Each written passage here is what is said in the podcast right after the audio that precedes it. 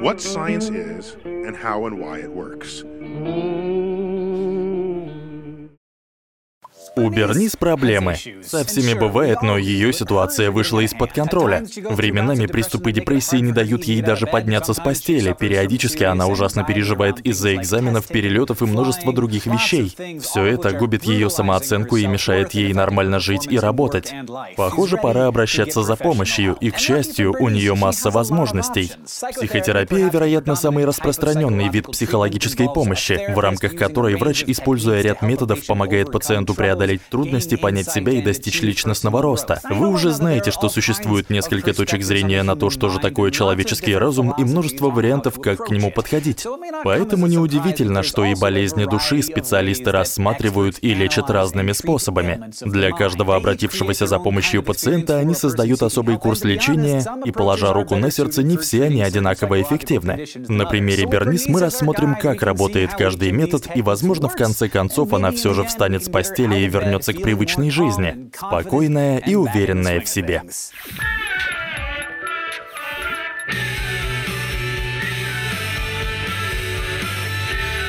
Психологическая помощь. Он вернулся. Если уж и говорить о психотерапии, то начать стоит с Фрейда, не так ли? Я напомню, что обычно выделяют четыре основных школы или направления психотерапии. Психодинамическая, экзистенционально-гуманистическая, поведенческая и когнитивная терапии. Знаменитые фрейдовские беседы лежа на кушетке — это лишь одна из целого ряда психодинамических терапий, и по сути самая первая. В сущности, Фрейд предположил, что мы не знаем себя, или по крайней мере не вполне осознаем причины наших поступков. Психоанализ — это попытка восстановить прошлое, добраться до подавленных чувств, воспоминаний и подсознательных мыслей с помощью свободных ассоциаций и сновидений, которые помогает интерпретировать психотерапевт, чтобы пациент смог прийти к пониманию себя. Вы озвучиваете спонтанные ассоциации, рассказываете о прошлом и отвечаете на вопросы, а психоаналитик отмечает, какие темы вызывают у вас наибольшее сопротивление. Ментальные блоки, которые не позволяют проникать в сознание тому, что вызывает тревогу. Специалист их замечает и предлагает свою интерпретацию происходящего, чтобы вы смогли себя понять. И если бы Бернис пришла на прием и рассказала, как прошел ее день, психотерапевт мог бы попросить рассказать подробнее ее сон о птице со сломанным крылом или заметить некоторое сопротивление. Я заметил, что упоминая о страхе перед полетами, вы рассказываете о своем детстве, но избегаете говорить о матери. Почему? Психотерапевт находит и вытаскивает на свет потенциально бессознательные темы. Возможно, Бернис необходимо справиться с детской травмой или смириться, что давным-давно ее мама сбежала с пилотом, пилотом, чтобы понять причину своего страха. Традиционный психоанализ сегодня не столь популярен. Его критикуют за то, что интерпретации терапевта сложно подтвердить или опровергнуть, что плохо, если мы хотим подходить к проблеме научно. К тому же психоанализ предполагает не один сеанс. Порой требуется 4-5 встреч в неделю на протяжении долгого времени, а страховка такое больше не покрывает. Отколовшиеся от психоанализа специалисты обратились к психодинамике, где теории Фрейда встречаются с идеями Карла Юнга, Альфреда Адлера, Карен Хорни и многих других. Психоанализ и психодинамический подход часто путают. Но если первый можно считать детищем лично Фрейда, то все, что касается психодинамики, это уже потомки этого детища. Психодинамические и психоаналитические подходы нацелены на то, чтобы помочь человеку осознать влияние бессознательного, первых отношений с окружающими и важных детских переживаний. Но в психодинамике никто особо не концентрируется на ид, эго, суперэго и сексуальных фантазиях, по крайней мере, не так сильно, как в психоанализе. Не всем психологам интересно копаться в глубоких тайниках вашего бессознательного, словно в ящике с нижним бельем. Многие концентрируют внимание на вопросах сознания, считая, что настоящее и будущее заслуживают большего внимания, чем прошлое. Поэтому есть направления вроде экзистенциально-гуманистической психотерапии, приверженцы которой Карл Роджерс, Виктор Франкл, Фредерик Перлс и другие подчеркивали присущую человеку способность принимать разумные решения, принимать себя и максимально раскрывать свой потенциал. Как и психодинамическая, экзистенционально-гуманистическая психотерапия помогает человеку лучше понять себя, но с целью роста, а не лечения болезней. Психологи-гуманисты не используют термин «пациенты», вместо этого они называют тех, кто обратился к ним за помощью клиентами или людьми. В середине прошлого века Роджерс разработал клиент-центрированную психотерапию. Он призывал врачей помогать клиентам, создавая атмосферу искренности, сочувствия и благосклонности, применять активное слушание, когда врач повторяет и разъясняет клиенту, что тот говорит или чувствует. Роджерс считал, что таким образом можно создать для клиентов место, где они смогут принять себя, почувствовать свою значимость и работать над самоактуализацией. Но другие приверженцы этой школы привнесли более мрачные идеи. Перлс, Франкл и прочие учли экзистенциальный аспект, осознав, что тревога и пределы личностного роста возникают из-за нежелания людей признать объективный факт. Что поделать? Мы все умрем.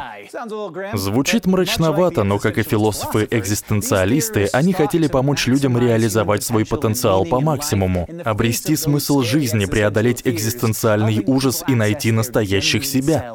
Представим, что Бернис пришла к такому психотерапевту и рассказала, как депрессия мешает ей жить полноценной жизнью. Акцентируя внимание на настоящем, врач может предположить, что она боится и избегает своих истинных чувств, как плохих и пугающих, так и хороших, и поэтому она чувствует себя эмоционально безжизненной и опустошенной.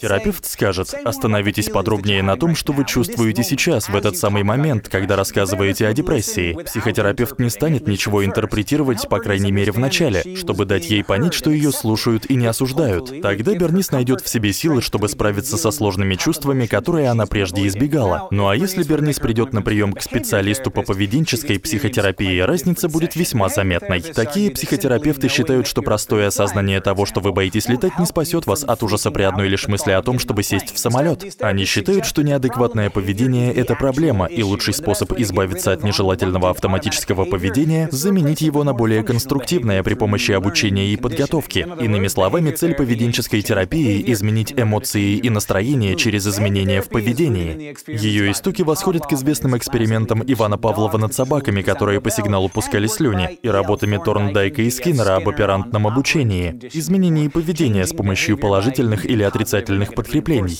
Теперь представим, что Бернис пришла на прием со своей боязнью летать. Мы знаем, что этот страх мешает ее карьерным и личным целям, будь то поездка поездка на конференцию или на отдых в Мексику. Но иногда ей трудно даже обратить взгляд на голубое небо или листать журнал путешествий. Терапевт может прибегнуть к контрабусловливанию, чтобы изменить реакции на триггеры, вызывающие такое поведение. Или тут может быть полезно что-то другое, вроде экспозиционной терапии, систематической десенсибилизации или выработкой условного рефлекса отвращения, чтобы помочь Бернис изменить свои реакции и поведение. Суть не в том, чтобы помочь Бернис отпустить воспоминания и самореализоваться. Терапия должна исправить ее поведение. Выработка условного рефлекса отвращения используется нечасто. Она объединяет неприятный стимул и проблемное поведение. Например, человеку, у которого проблемы с алкоголем, дают таблетку, вызывающую рвоту, если он выпьет. Более популярная и изученная экспозиционная терапия предполагает, что пациент сталкивается лицом к лицу со своими страхами в воображаемых или реальных ситуациях, которые человек обычно пытается избежать. Систематическая десенсибилизация — вариант экспозиционной терапии. Интенсивность вызывающего тревогу стимула постепенно повышают, следя, чтобы человек оставался расслабленным. То есть Бернис начнет с того, что будет смотреть на фотографии летящих в небе самолетов, потом решится зайти на борт и в конце концов полетит в долгожданный отпуск. Поведенческая терапия хорошо помогает избавиться от страхов или фобий. Также она может использоваться при лечении генерализованного тревожного расстройства или глубокой депрессии, но тут ее может не хватить. Здесь на помощь приходит когнитивная психотерапия, которая учит людей мыслить более гибко. Когнитивная психотерапия уделяет больше внимания мышлению а не действиям людей в попытке устранить иррациональную идею, что позволит избавиться от вызванного ею поведения. К этой методике прибегал основатель американской когнитивной психотерапии Аарон Бек. Он и его коллеги впервые применили сократовский диалог, чтобы помочь людям избавиться от деструктивных и катастрофических мыслей о себе, окружающем мире и будущем.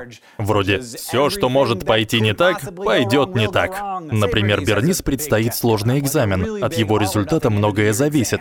Она в ужасе ужасе ее настолько пугает мысль о возможном провале на экзамене, что она заранее впала в депрессию. Она боится, что плохо сдаст экзамен, не попадет в аспирантуру, о которой всегда мечтала, и ее жизнь разрушится. Классический пример катастрофического мышления. Сторонник когнитивной психотерапии подробно обсудит все это с ней, заставляя задуматься и в конце концов поможет Бернис пересмотреть свои идеи о том, что если она завалит экзамен, мир прекратит свое существование и ее жизнь полетит под откос. Это поможет ей начать думать думать о себе и будущем в более позитивном ключе.